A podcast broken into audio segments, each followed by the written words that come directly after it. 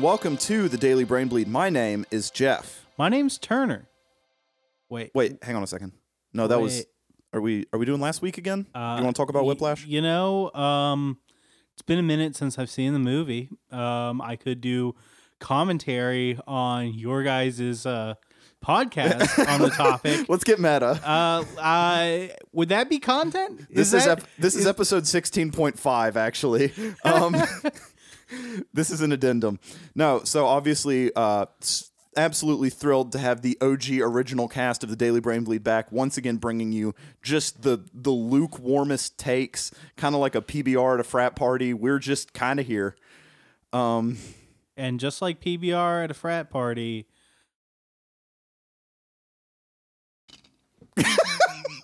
no, walk it, walk it in, walk it in. I, I, uh, I, I don't know, man. You know, my brain is still mentally kind of checked out from my having been, like lost a week doing this, and then I lost a week not not much more beforehand. So I feel like mentally, I'm still, I'm still. Oh man, I don't need to make content anymore. I can just let my brain completely dissolve and not have to critically examine anything. Isn't that so awesome? But now I'm being put on the spot again, trying to put words together in such a way as to be pleasing.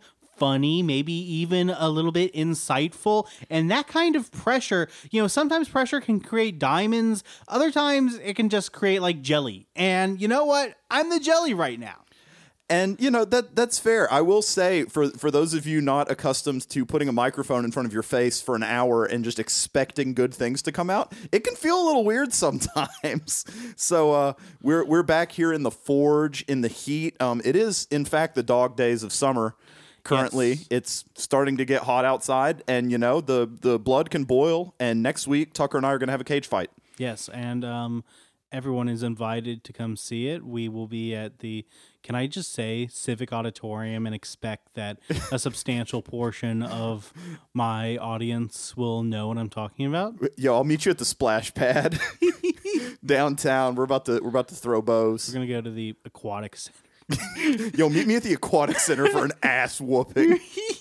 That's going to be the new brand of this podcast. We're going to have a bit where we take a, a lav mic out to random places in Kingsport and try to fight people. Yes. Um, and I think that would be great for just an audio medium. I just got to say that because you can just kind of picture the sort of person that we're uh, we're approaching. We are going to approach the most miserable and tiny and weak looking people with the toughest voices you will ever find. It's a very similar experience to putting on a World Star hip hop video and then turning off the monitor.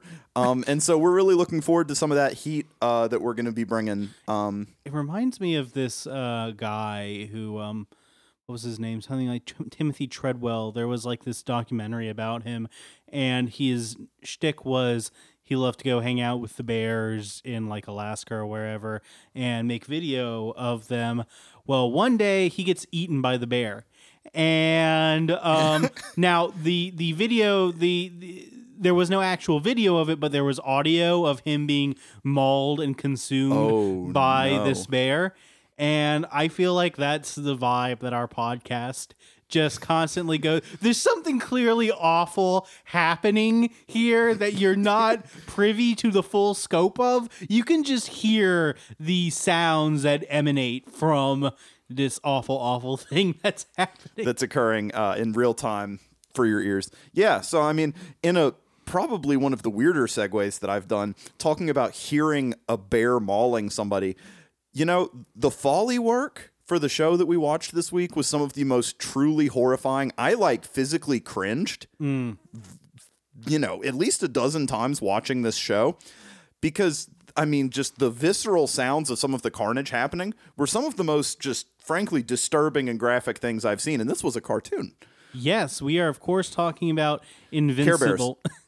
Uh, Invincible. Yeah. Right, right. Okay, and before we actually get on topic, this reminds me of this other video that I saw. that was just uh, some guy at Vice went behind the scenes with the studio that does um, Mortal Kombat, the Yeah. games, and he just got to work with the uh, sound engineers for a day. Then literally just like squishing fruit and such, doing Oh, yeah. all, all the kinds of stuff that you know that needs to be done to make flesh ripping and bones crunching and all that kind of thing. And it was it was kind of fun to watch just you know a little disarming for when you ever go back and like play the game again. Yeah, well, and so for the um, you know, to even sidebar your sidebar, as someone who's worked in audio for a little while, you have a lot of opportunities where, like, so you know, when I'm recording people, I have the microphone really close to them, and I have headphones on, so I'm hearing certain things really, really clearly that maybe they're not aware I can hear, or sometimes they're very aware you can hear them. Like I remember at one point I was doing a recording session for someone who would like eat candy and then get their like mouth directly up on the mic and chew the candy and it was just like the worst hostage ASMR situation that you could possibly imagine. Um for instance people think that i am talking on this podcast but what i'm actually doing is taking a bag of cracker jacks and just kind of like crunching them right up against the microphone and um, he's actually doing the pat back from SpongeBob. His mouth isn't moving at all. He's just pat back the whole show so you know you all can have fun with that uh that mental imagery that we're painting for you right now so invincible uh, um yeah so we Invincible. got off Look, topic before we were even on topic. We're on not look. We're not going to do Stranger Than Fiction round two. We can't do it yet. We have to give it at least a couple months in the cask to kind of you know ferment a bit. We actually, believe it or not, have thoughts about this show, and not only sh- this show, but the greater kind of phenomenon surrounding it. So, for those who are somehow unfamiliar and still find themselves in the target audience for this podcast, Invincible is an animated series that um, is has been streaming on Amazon. It was streaming weekly, and it just finished recently. And it, it it's a superhero uh, show adapted from the comic book by Robert Kirkman, better known at least until now for uh, writing The Walking Dead. And, oh yeah, okay. yeah, which was also you know comic book before it was a show for I'm anyone learning. who is not familiar. And I watched like a season and a half and got bored, so like didn't wasn't a lot of tread on those tires for me. Yeah, um, we could make this a Walking Dead episode, but I don't want Let's to win. make Nobody wants that. a Walking Dead episode. Uh, believe it or not, still like Robert Kirkman. And so the point is, um, yeah, it's superhero. It's about um, this guy, Mark Grayson, who is the son of a human woman and a superhero with a similar sort of backstory to Superman, uh, Nolan Grayson, better known as Omni Man, who, um, yeah, he it, again, he comes from this universe's kind of Krypton uh, analog, and he is serving as the Superman analog for Earth. But there's some stuff going on behind the scenes here. Well, and so, you know, the other thing is obviously you're listening to a discussion podcast and we're going to be talking about the show Invincible. So if you have plans to watch it or you are halfway through it, there are going to be just spoilers galore ahead. So I really don't know what to tell you about like, hey, jump back in at this point in the audio. Just maybe take a miss. Yeah, On uh, uh, or or finish the show first and then listen to this. But you know, just doing our due diligence and saying, hey, we're going to talk about the whole show and all of the plot devices.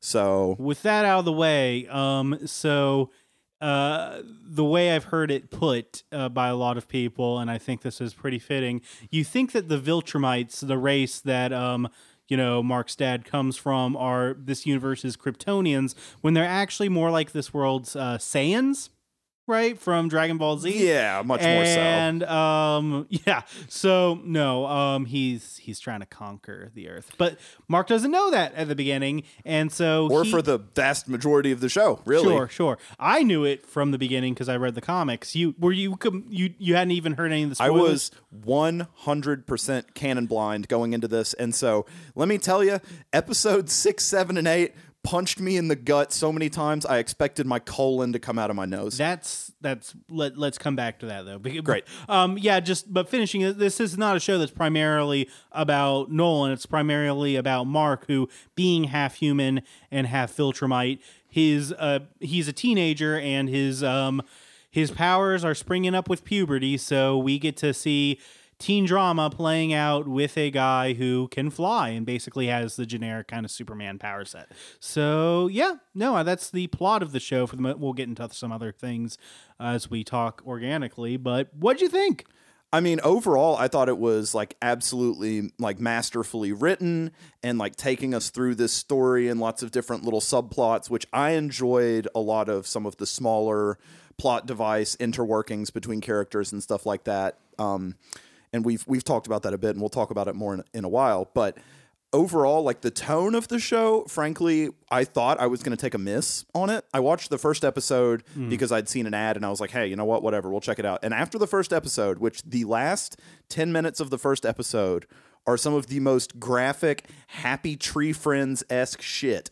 That you can currently acquire on mainstream streaming. Like, it is rough with a capital R and a dog bark. Like, lots of carnage. Um, I took a break. I didn't watch another episode for a full calendar week because I was just like, what am I doing? Why am I watching this? And then, you know, you watch the second, second episode and the third episode and you start getting, you know, into the rhythm of it and you start to like actually give a shit about anybody on the screen and you're like, "Oh, okay. This is this is fine. I can like I can vibe with this." But like frankly, I found the like kind of over the top goriness, edgy element of the show to be slightly off-putting and it's something I only grew to like over time. Well, I think it was employed effectively at that moment because Yeah. what you're talking about is the moment when you ser- when you first learn that there's something askew is at, at at the very beginning of the show. Omni Man, Mark's dad, is presented as a straightforward, good guy, Superman type figure who assists his world's equivalent to the Justice League, who are the Guardians of the Globe. With you know, there's again equivalents for all of the main um, the main characters from the Justice League. Like there's a there is a Wonder. Woman, yeah, there's Yeah. a Flash, Green Lantern, Martian Manhunter, Aquaman, all those guys. And you know, you, you think, okay, this is gonna be an interesting kind of show, right? And at the very end, he just murders them all. He Just, just murks them. murders them all in the most graphic way possible. Uh, somehow less depressing than in the comic books, because as I expressed this to you before, in the show, there's something of a fair fight in the sense that, like, all of the Guardians of the Globe are roughly equal in power to Omni Man. In the comic books, there's no, there's like no competition. He just straight up kills Just them all. brutalizes. I- Yeah.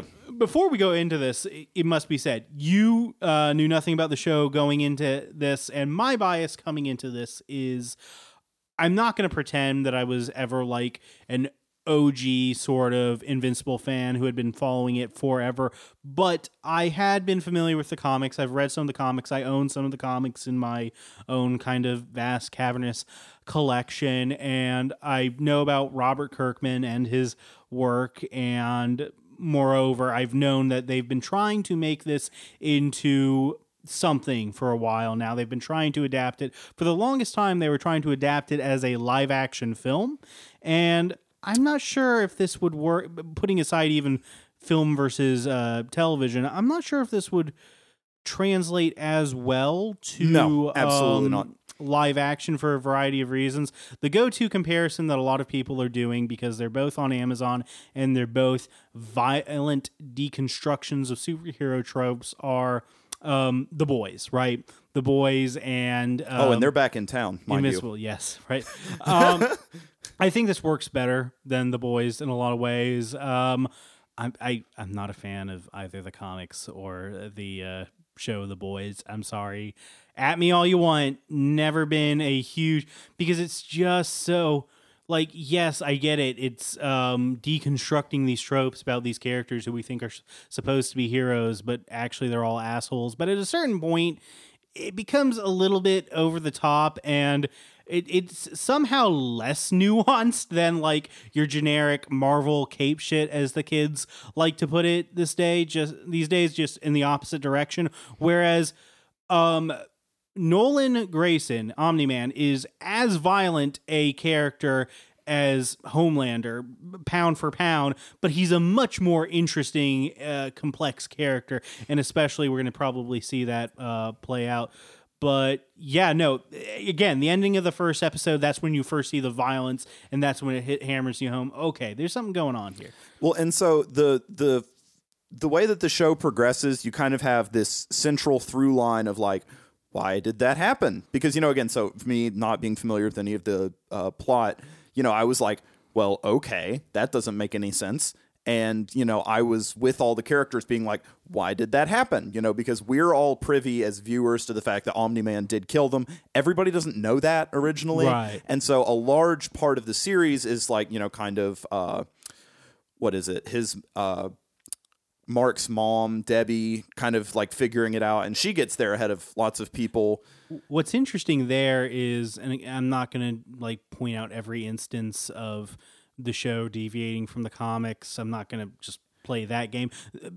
If for no other reason than the show is actually surprisingly faithful to the comics in a lot of ways. I remember some a uh, fair number of scenes that were pretty much directly lifted from the comics, but one big change is that Mark's mom is given more to do in the show than I remember there being the case in the comics. But and and, and I see why they want to do that. It's for the same reason that they added more diversity and they made you know made some of the white characters into characters of color. It's so that you can feel more progressive watching it, which fine. But part of the trouble that ends up doing is if you're going to have a show that's like uh, pretty much faithful to the plot of the comics, um, her doing more doesn't really amount to much in the end, but that's kind of a sidebar itself. Yeah. Yeah, and I mean, like, I can, I have opposing thoughts to that as well, but we can we can get more into that in a second. the The point that I wanted to make uh, originally, just in bringing her up, is, uh, and you know, we you showed me a meme about this moments before recording. Uh, Sandra O, oh being mm-hmm. uh, the voice actress for that, just does a phenomenal job sure. with the characterization and everything there, and so like her kind of functioning as you know really bringing out the duality that is Mark's character between Viltrumite and human and like her kind of having this slightly larger role in uncovering some things and like being present in his life and stuff. I feel like especially in that final confrontation between him and his father, it you know, it brings the human element further forward that ultimately, you know, is very impactful to the outcome of that. But don't be so quick to forget that this world's basically mashup of Rorschach and Hellboy. who is this private superhero investigator. He got down to what was going on even before she did. So, yeah, no. Um, and then they excised him to hell. Yes. In like the third episode, and I was mad because I liked that character. One one kind of difference between uh, the gritty recon- deconstruction, how they play this in the different shows, with the boys they try to play it as straight as possible and make it as realistic as possible in the context of a superhero universe that they can in the sense that all of the characters are essentially genetically augmented human beings. Whereas in this show aliens demons all robots it's throwing everything against the wall. It has all of the tropes. And for that I love it. But see, the thing is, when there is no consistency, that is consistency. Yes. I'm not. And that's not a criticism. No, I know, and, and like that's that's what I'm saying is like I'm I'm agreeing with you, and I loved that that like you know, oh yeah, sure that exists. Oh, the temporal effects of their DNA is different than ours. Sure, whatever, sounds right. Like there is no holds bar. We are like canonically accepting Christ, basically. Yeah, sure, why not? In tandem with you know robots and Viltrumites and everything else. And so it's like it's it's really cool. It's really fun that they play with that as much as they do. The strongest um, character superhero within the universe of the show who is not um, nolan grayson is a guy who is essentially immortal abraham lincoln who um, survived being shot because he got his powers as a caveman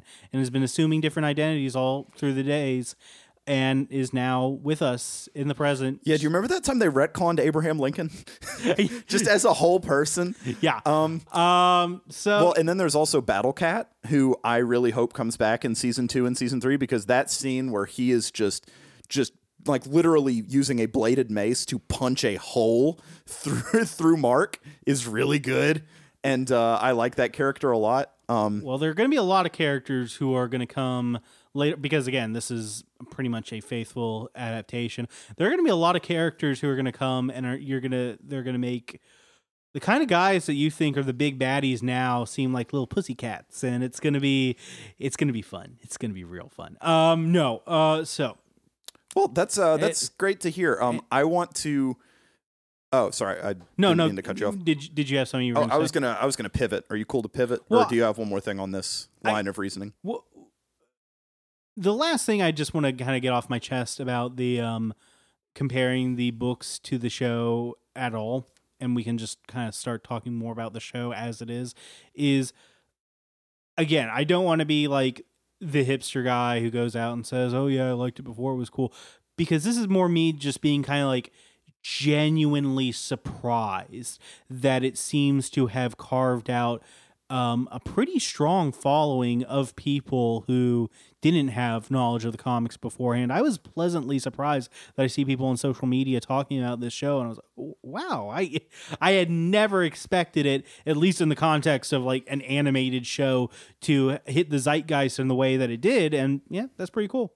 I mean, it feels a lot to me like if you took your run of the mill WB cartoon from when we were kids, like, you know, the running Yu Gi Oh series or, you know, something that would have been on Toonami, and just up the production value and make it for adults. And, you know, like that, that's gonna have base appeal, right? Like, even if you have people that aren't familiar with the comics, you throw it on Amazon and put some ads up, and people are gonna be like, yeah, I'll check it out. Yeah, anecdotally, I, I noticed that a lot of people who are, to the extent that they're big nerds about anything, they're mostly nerds about like anime.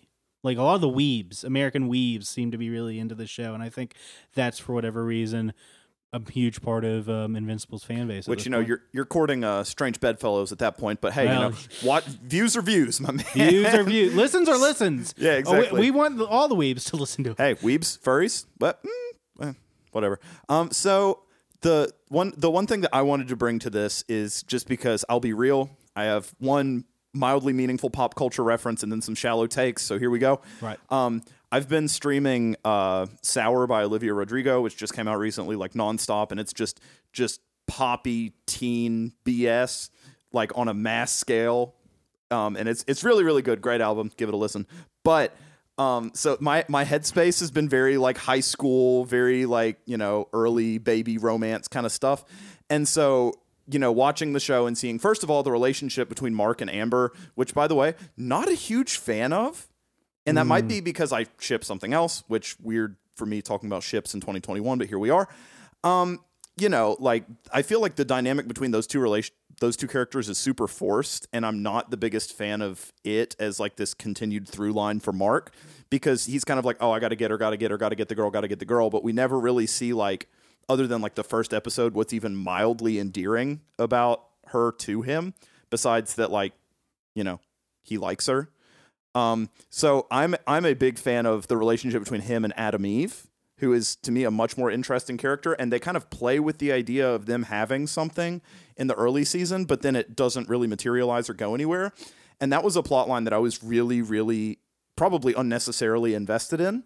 Um, because I remember texting you about it, and you were like, I, I could not care less. I yeah, I'm not gonna lie. Um, the teen drama aspect of it is the least interesting and least essential part of the show. For me, I I probably kind of tuned out for like a substantial number of the scenes that were primarily uh, focused on that. Um, I will say, of course, they're not gonna get um, Mark and uh, Eve together in the first season. They're going to play that ship out for as long as they possibly can. And I hope this isn't a spoiler, but I mean, I think you're probably going to see They're- more action on that front. Oh yeah, Somewhere down the line, but I'm- the point, you know, uh, it's it's been too developed not for, for there not to be some sort of Sure. on it. The point is that, um, yeah, I I'm not quite sure who it's it's for. Uh, like, are there are there like a huge number? Uh, like, conversely to my point about all the anime fans, are, are there a huge number of like CW tier kind of superhero Tumblr refugee type fans who are watching this show because who you know this is the primary thing that appeals to them about this sort of thing? Because I haven't seen it. well, see, for me, it's more so just that, like, you know, I love all the fighting and the punching and stuff like that, but like, you got to give me some stuff in the middle there. And like, they do some of that in like a higher cerebral uh, kind of area with, oh, what's the guy's name? Uh, Cecil Stedman, the director of the like the defense agency thing. Um, that you know, like, kind of exploring this kind of weird, almost nihilistic existential approach to you know being somebody that's just watching everybody die all the time and trying to play damage control. Mm-hmm. And like you know that's a that's a fun little kind of departure from just punching things in the face constantly. But like for me a little bit of that teen drama it gives like characterization to Mark Grayson in that he is a teenager and he's figuring his life out and he is a human in addition to being a superhero and so like for for me that was a lot of value added and it doesn't sound like it completely ruined the show for you. I- so it like didn't ruin the show for me. I mean, I can accept that this is you know part of a grand tradition of comic books going back, Sure. you know, decades. I mean, I think the like though his power set is the closest to Superman. I think like as a character, um, Mark has been traditionally most closely compared to Spider-Man sure. of the Marvel universe. And in fact, one of Robert Kirkman's first big thing when he started getting Marvel gigs was um, he did do an Invincible Spider-Man crossover, right? Um, it'd be interesting to because it's been generally faithful. It'd be- be interesting to see if they actually ever got the rights to do that sort of thing because it was actually a pretty important moment for Mark in a lot of ways. But you know, I'm not holding my breath. Yeah, I th- see personally, I don't know why, but the offshoot that that sent me on was what if Mark Grayson was instead voiced by um oh shoot, what's his nuts? Uh, Tom Holland, but with no American accent whatsoever and no one addresses it at any point. He's just ridiculously British for no reason. I that would that would be something, I, guess. um, no, um, Also, J.K. Simmons J.K. like Simmons. so we have to talk about it the the voice acting is absolutely stacked like this cast is insane and the voice acting work is really really really well done no one will deny that um, they didn't get a lot of talent for the show. I remember referencing the show a few uh, weeks back, or even longer back, when we were doing this podcast, right when it was just starting, and I was watching it, and I noted that I, I just can't actually believe that after a certain point, getting all these A list and B list actors to do all these increasingly you know like kind of bit parts on the show is actually moving the needle as much as uh, for very much as far as you know engagement goes. It's one of those things that you it's it's hard to accept like on face value amazon actually expects a bunch of people will watch the show because Lauren Cohan is voicing War Woman uh, so much as, or Walton Goggins is voicing Cecil Stedman so much as they're building relationships with these people in Hollywood, and you know, Yeah. you, got to dole out these roles somewhere, and they certainly have the money to be paying for them, though. Uh, they're not. They don't really have the money to be paying for great anime. It's functional. There have been some people talking about the animation as though it were the worst thing in the world, but it's it's fine for what it is. I, I thought it was entirely serviceable. Like, is it going to take your breath away? No, but again, in in my mind, when I'm putting it up next to, you know, I don't know, like Totally Spies or like one of these other Saturday morning cartoons that I enjoyed as a kid, it's not worse. It's better than that, right? so, like, what are people mad about? Do you want it to be Studio Ghibli? there, Like, there there are some true I mean, but Amazon could pay for that is the thing if they wanted to. There are some truly deep um heartwarming and touching moments in the show. Um, but they're elevated not by the animation, they're elevated by the writing and the voice acting when it works like going back to J.K. Simmons, the the bit toward um the end where he's absolutely pulverized his son, smashed him into the ground, and he asks him, you know, what are you going to ha- these people are ants to you. What are you going to have in hundreds of years when they're not around? And Mark goes, I'll have you, dad. And he's like, Ah, Yeah, no, damn, it that- just or or like when he uh when he grabs Mark and holds him in front of the subway and just forces him to kill hundreds, Hundreds. of people, innocent people, just because he wants to show how much they don't mean, and it's just like ah, that's fucked up. Yeah. Mm, in a really like gritty, visceral sense that's not just like edgy for edge's sake. It's like, you know, no, this is really what he thinks about humans. You know, because he's not one, and he's from this civilization where, especially when you get the reveal about how the Viltrumites actually are, and so instead of like building this better society or whatever, they just all killed each other, Right. And it's like, wow, they were capitalists. It's great. uh, social Darwinist, certainly. Um, no, it's interesting because Eh, you, you compare this to a show like, again, say The Boys, which I'm sorry, I'm going to go back and comparing it to because that's just where the culture is.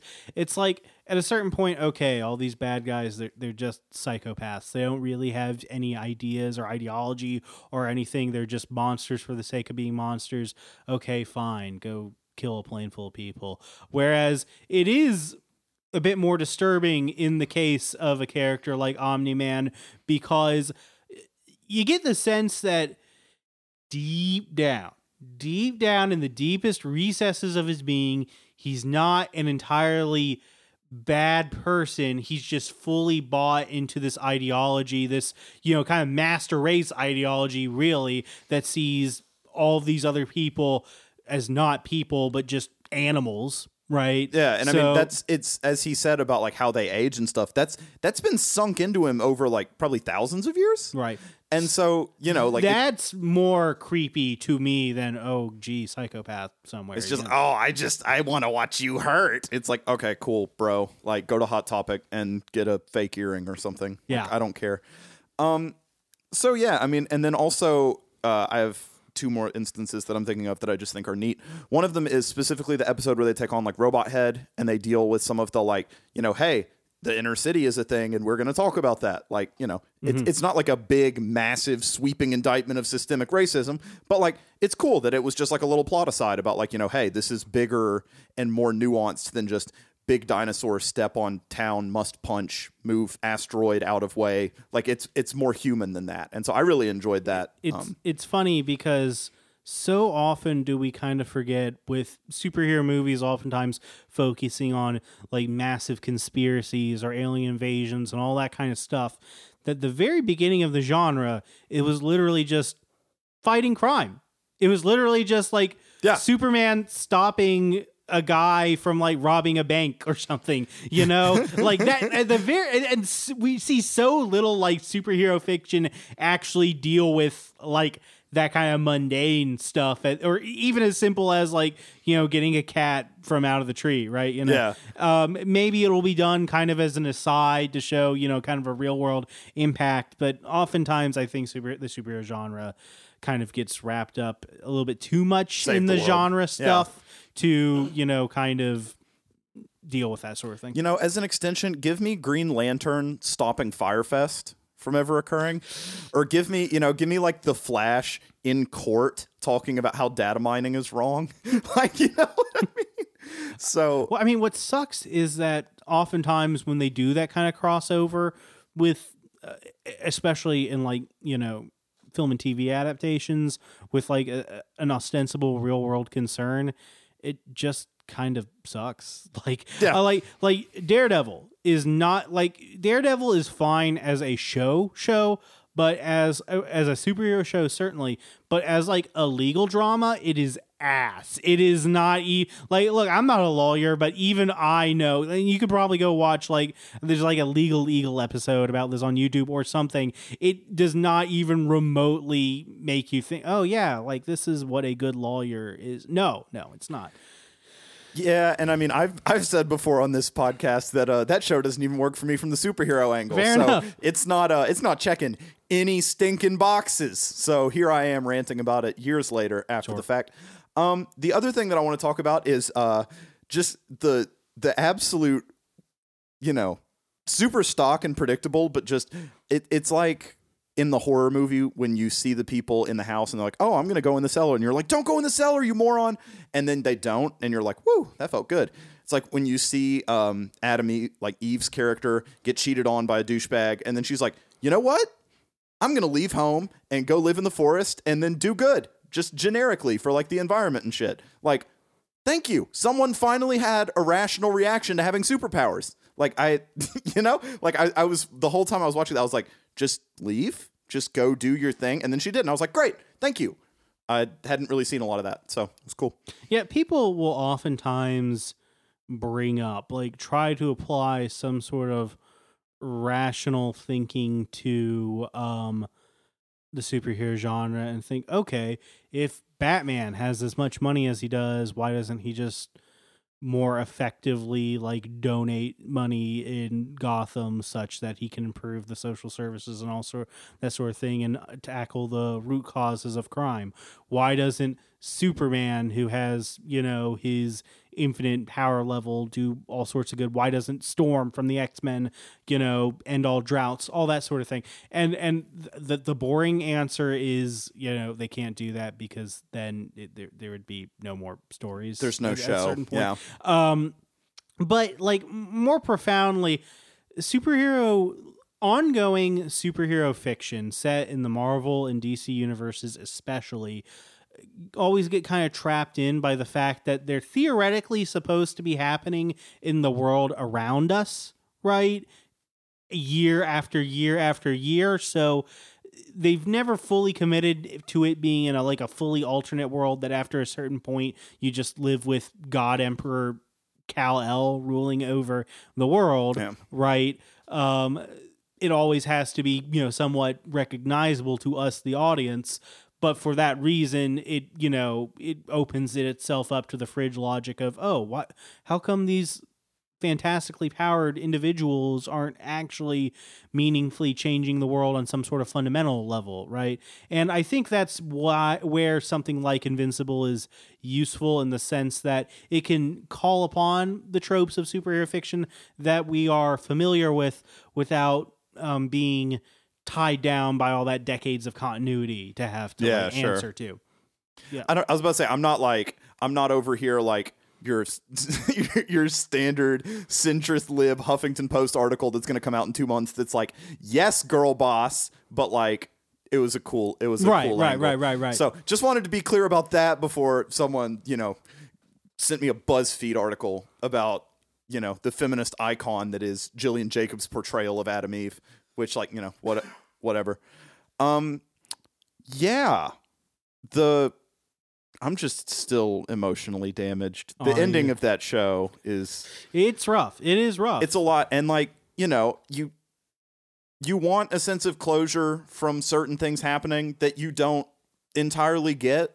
And you know they're they're setting up for season two and three. Thank God. Thank you, Amazon. Mm-hmm. Uh, one of the few times I've ever said that phrase in my life. But um, you know, I definitely like you get to the end of it and you're like, all right, where's the next one? Like I am I am hungry for some more invincible content. So in in that way, I think they did a they did a really good job of like world building and establishing these long running characters that are gonna you know have some steam to take them through a couple seasons. What I'm curious about is if they are going to use this as a springboard to launch any, I, I guess, cinematic universe would be the wrong term here, but launch a greater franchise um, surrounding this character and his world. People forget this, uh, but this was a big deal back in the world of comic books three decades ago, which might as well be the Dark Ages. I get it, but um, back Invincible, neither a DC nor Marvel character. That should be pretty clear at this point. Um, uh, Invincible was published uh, by Image Comics. Image Comics being a creator-owned uh, company, theoretically, in the sense that, like, if you publish a book there, um, you have the ownership of it.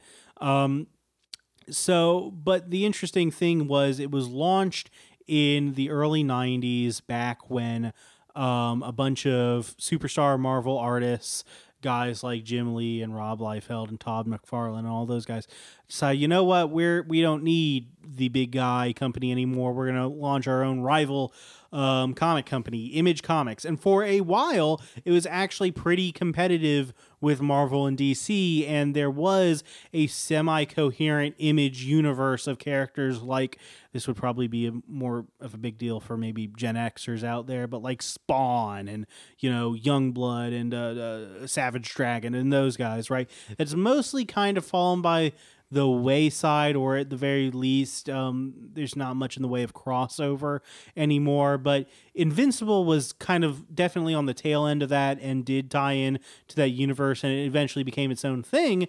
Um, I'm thinking, you know, if you wanted to do a big Marvel DC competitor in media now, use Invincible as a springboard for all these different characters that people have almost totally forgotten about because um, you do it, it, all these people who say, "Oh yeah, I want more Invincible content. I more, want more content set in this world."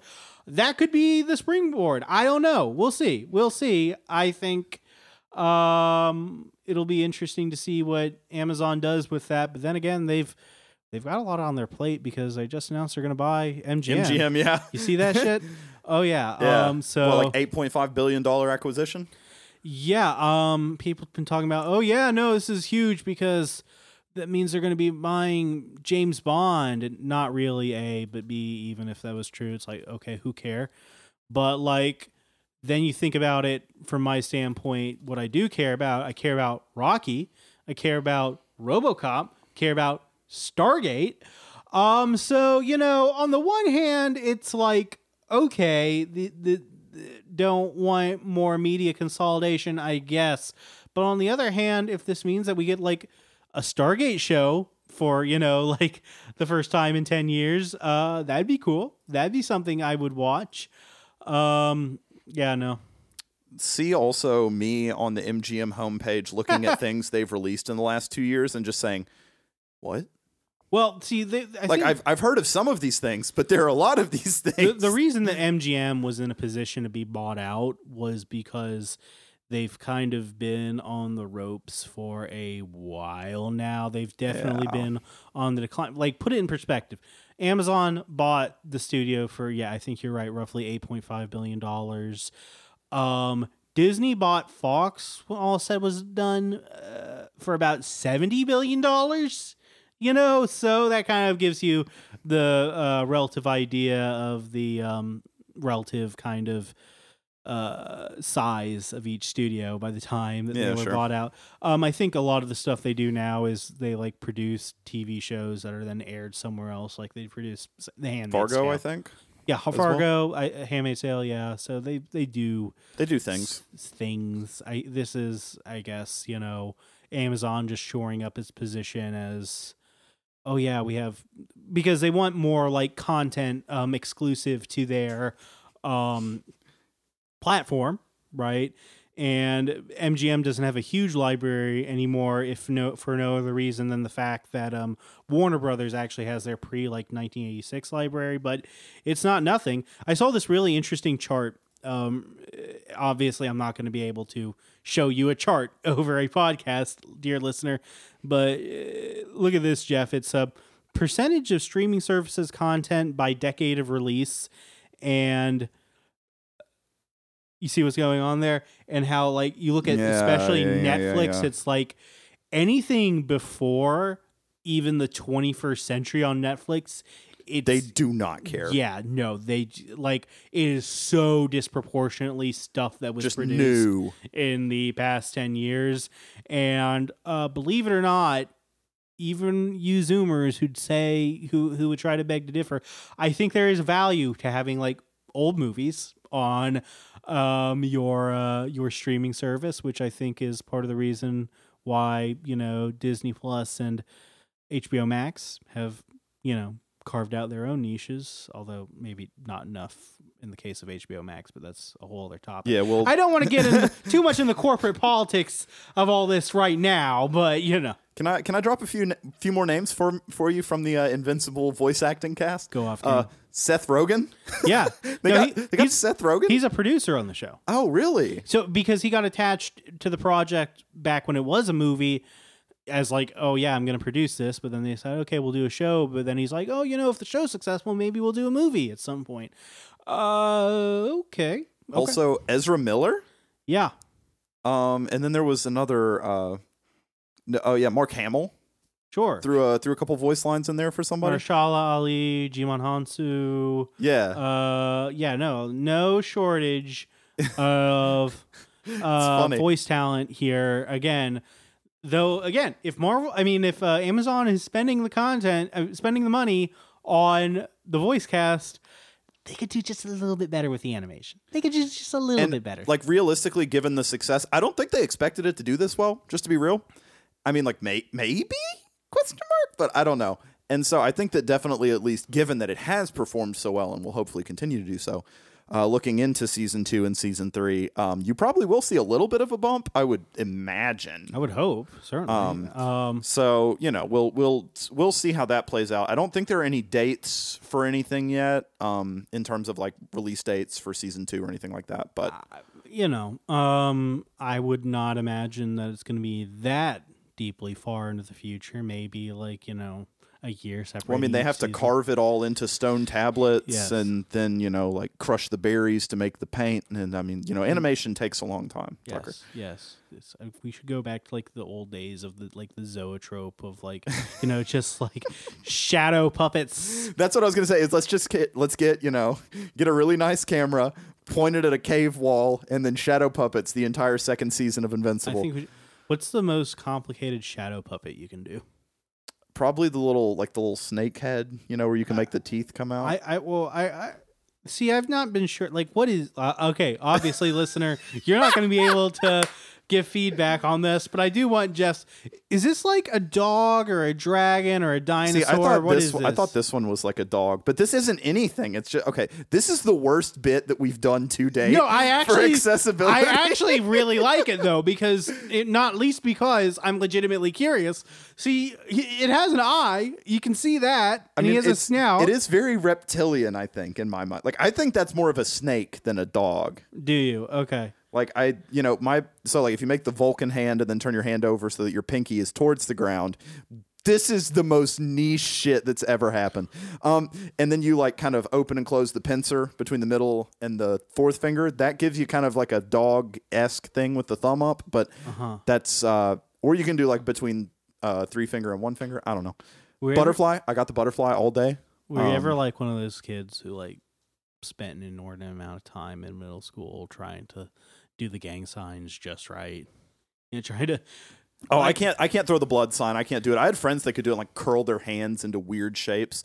Which, why were we doing that? Is nothing, you know, just something to do, man. It's just, it's just something why, to do. Why are a bunch of middle class white children throwing Okay. the blood sign? Let, us be in fair. Appalachia. In in in in in a place like Appalachia, a lot of them are substantially less well off than uh, middle Yeah, class. To be fair, it's like the an, it's like an LA four being a Kingsport ten. Same thing. Uh, you know, Kingsport middle class. You're probably basically, you know, um, I could always, you know, I've, I'm double jointed. I remember this about you, and it's you know, I can. It's a oh, thing. I so dearly want to demonstrate to our listeners that I can lick my elbow. listeners, please, in your mind's eye, imagine Tucker licking his elbow. I can do it. he he can. I've seen it happen, and you know it it happens. Um, also, if you're a listener and you're tempted to attempt to lick your elbow, you're welcome to do that, but you will not succeed. I tried. I have tried. I will probably try again after we're not recording anymore, just to make sure I still can't. Um, most people cannot. To Um, to be clear, to be clear, what we're talking about now has so much like it is of the same vein, but has so much more remedial social value than like the guys who will go on a podcast and be like, "Yeah, I've drank so much last weekend," or uh, I, I, I, I, I like had sex with this chick and it was so cool, and it's like, well, you know what? I can you- lick my elbow. yeah, and you know what? We both have roughly equal level of proof to present our audience. So um, I like to think that I'm adding a little bit of joy and whimsy to the world, and you're just sitting here being desperately insecure that you have to tell the invisible people on the other end of the microphone that you're just this cool guy. I know I'm not a cool guy, which makes me a cool guy. hey, you know, what, whatever amount of copium you need, my man. Um, so th- this has been a scattered but hopefully insightful discussion of the recent Amazon animated TV show Invincible.